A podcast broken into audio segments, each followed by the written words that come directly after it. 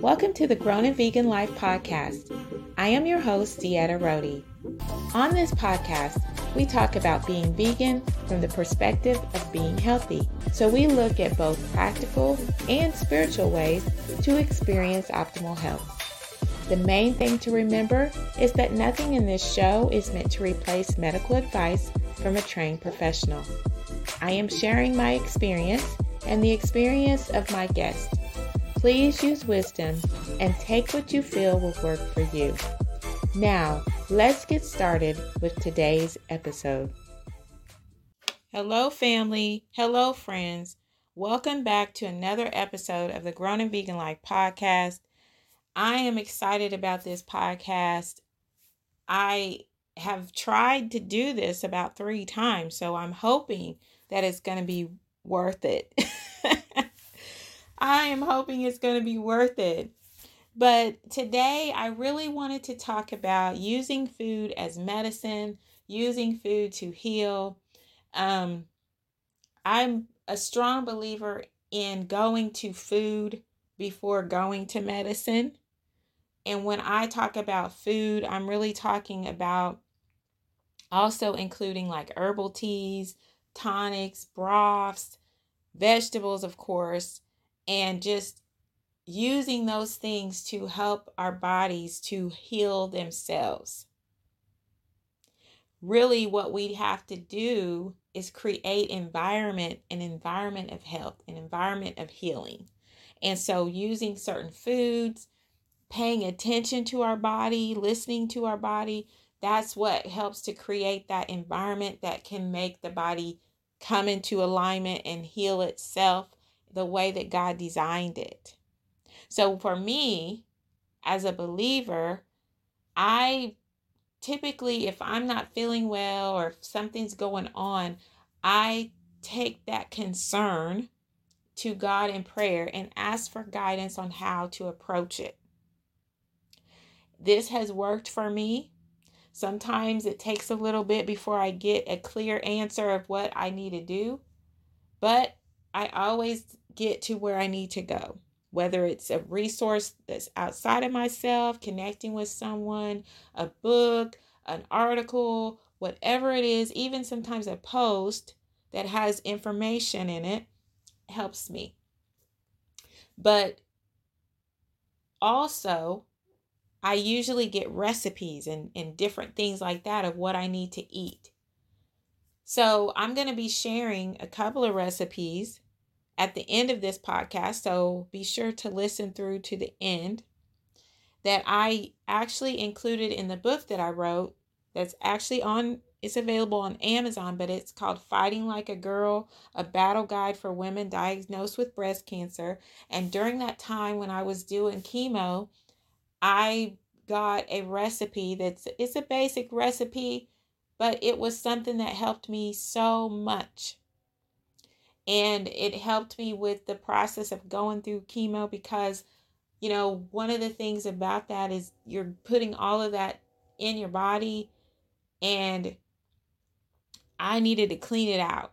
And so they they give you the suggestion to drink a lot of water because you're really want to maintain your kidney health and so i drank a lot of water and i ate this detox soup that i'm going to share with you now, this is good. You don't have to be going through chemo to be taking this soup because I've gone back to it a few times, but it's just good to clean out your body with. So I'll share that with you a little bit later. But I wanted to just give you a list of five foods that I like to call superfoods. It's not exhaustive. These are just things that I incorporate personally into my diet and and just, you know, they're writing this list reminded me that, hey, you need to get back on this. You need to get some of these foods back into your diet. And so I'm going to do that. But it was a great reminder for me to even create this list to share with you guys today. So I wanted to just talk about these foods I like to call, like I said, superfoods that you can incorporate into your meal plan. You don't even have to be, the great thing about it, y'all, is you don't even have to be vegan to enjoy these foods.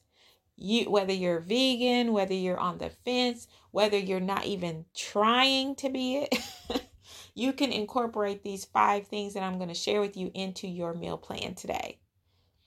So the first one is are nuts and seeds. Almonds are my favorite. I did some research on almonds not too long ago, and I learned that almonds are really a great source of they, they have a lot of nutrients, but they are great as an anti-inflammatory. Inflammation is one of the things that we really need to address. That's like at the core of a lot of different illnesses is inflammation in our body. So these almonds are anti-inflammatory. They are packed with nutrients and antioxidants, and they also help to fight cell damage. So, not just almonds, nuts in general, but almonds are my favorite. Also, pecans and sunflower seeds. So, sunflower seeds, I use that to make a vegan Parmesan cheese that is great. I have that recipe on the YouTube channel if you want to try that out. It's real simple. It's in the short, so it won't even take you but a minute to watch. But it's just a sunflower seeds are great um, to include in your diet. Blueberries, blueberries, blueberries, blueberries are great as well. I've started to eat those, and really the way that I make the, use those are in my smoothies. I also make a chia blueberry jam, which I got this recipe by somebody that I follow on Instagram. Very simple recipe, um, but I like to make use that as jam. Um, I like to use it in use them in smoothies, and they're just really good. They're packed with antioxidants. They help to lower your blood pressure, and I've even read that they help with your cognitive skills. So they help you think better. And who doesn't need help with that at times? so blueberries are very good to have. I usually get the frozen ones, but I'll get both. I'll get frozen and fresh. Um, just depends on what I'm going to be using them for. And then I just include those in my diet. Green leafy vegetables. We can't say enough about green leafy vegetables. They are a great source of iron, which we need that in our blood. They also have an, a they are a good source of vitamin C. You can um the kale and spinach are my number two you know, one and two favorite. Spinach is at the top of the list, but I think that kale probably has a little bit more oomph to it, a little bit more um, vitamin C, and um, maybe just more nutrients than spinach because it's a hardier leaf. But I typically eat more spinach because kale is a little bit harder for me to chew and digest you can't just saute, you can saute it up real quick, but it's just chewy. It's really chewy. It gets in your teeth and everything like that, all of that stuff. but kale is really good. To me, kale is better like if you're going to make a soup or a stew because you have more time to cook it down so it can get tender. That's just my personal preference. I also use it in salad where I massage it with olive oil and season it up so there's all kinds of ways that you can incorporate kale. I like to make a kale and beet salad, which brings me to the next number four superfood on the list are beets. Beets are beautiful. I love the color of beets, but they also are packed with nutrients for you. They are low calorie food. They're also anti inflammatory. We always want to look for something like that. They help to lower blood pressure. You can also get beets in a powder form if you want to use it for blood pressure. I add beet powder to my smoothies, and they have anti cancer properties. So, these are preventative medicine. Food is a preventative nutrient, I'll say. If we're using food as medicine, it's a preventative medicine. And like I say, when you're using food and the natural approach to health, natural approach to health, in my belief, is preventative. A pharmaceutical or clinical approach, there, I've been trying to think of that word the last three times I recorded this. Thank you. I finally got it out. clinical approach is really addressing a sickness or disease. Natural, holistic approach is addressing creating an environment for health, creating an environment for your body to be healthy and to operate at its optimal level. The last food on the list is cilantro. Cilantro is one of those things that I slept on for a long time. I did not realize how amazing this food is. Cilantro um it for me i think the best way is just to eat it. I've tried to juice it and when i've juiced it it didn't taste as great as i thought it would in my mind. Now i haven't made tea out of it yet. That is something that you can also do steep it and make cilantro tea. Um but it's just a good good food. It removes heavy uh, it removes heavy metals from your body. So it's good when you're wanting to detox it also helps to lower anxiety, helps to chill you out, helps you to lower anxiety, get better rest, and it helps to lower blood sugar. So, cilantro is a very good food to add. I think it tastes delicious. I like to add it, of course, in Mexican food, um, but it's just really good. And I just love it. So, cilantro is number five on this list. And maybe one day I'll do another a part two to add more um, to give you more foods, but these are some basic ones to help you get started. If you don't include these in your diet, I do think that you want to do that.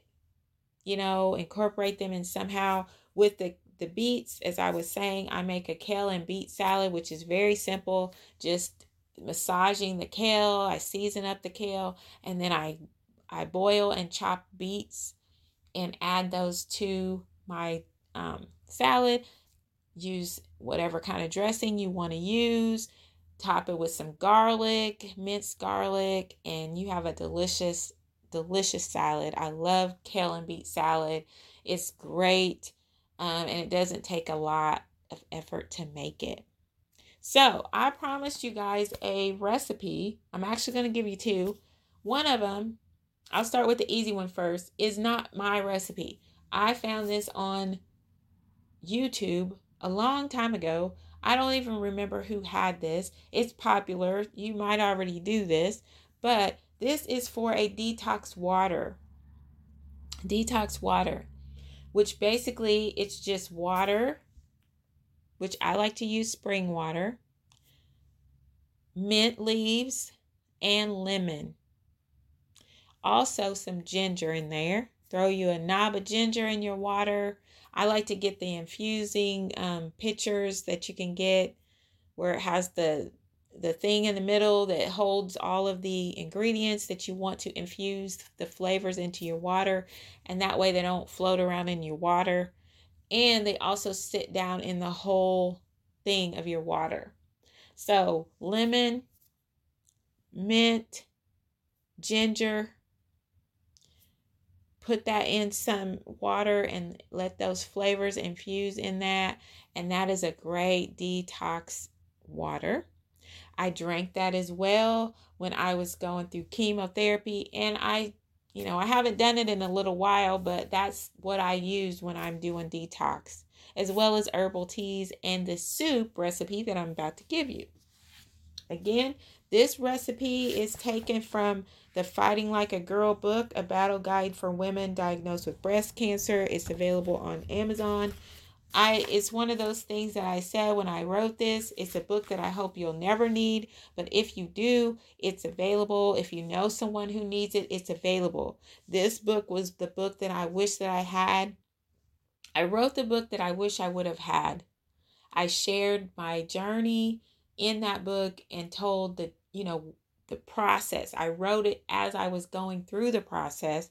So I just shared everything that I was dealing with, everything that I did, how I got through those moments. So, this is the recipe. The ingredients that you need one veggie broth bouillon cube, 15 ounce container of liquid veggie broth, one half chopped onion, one cup approximately chopped carrots, one bag fresh baby spinach, two to three handfuls of fresh kale, one head of chopped cabbage, one can of stewed tomatoes rinsed, one fourth cup of dry lentils. Could use a little more, but be aware a little goes a long way. Garlic powder and Lawry seasoning. Could add minced garlic, ginger, fresh ginger, and some pepper if you desire. Directions In a soup pan, saute onions in some olive oil.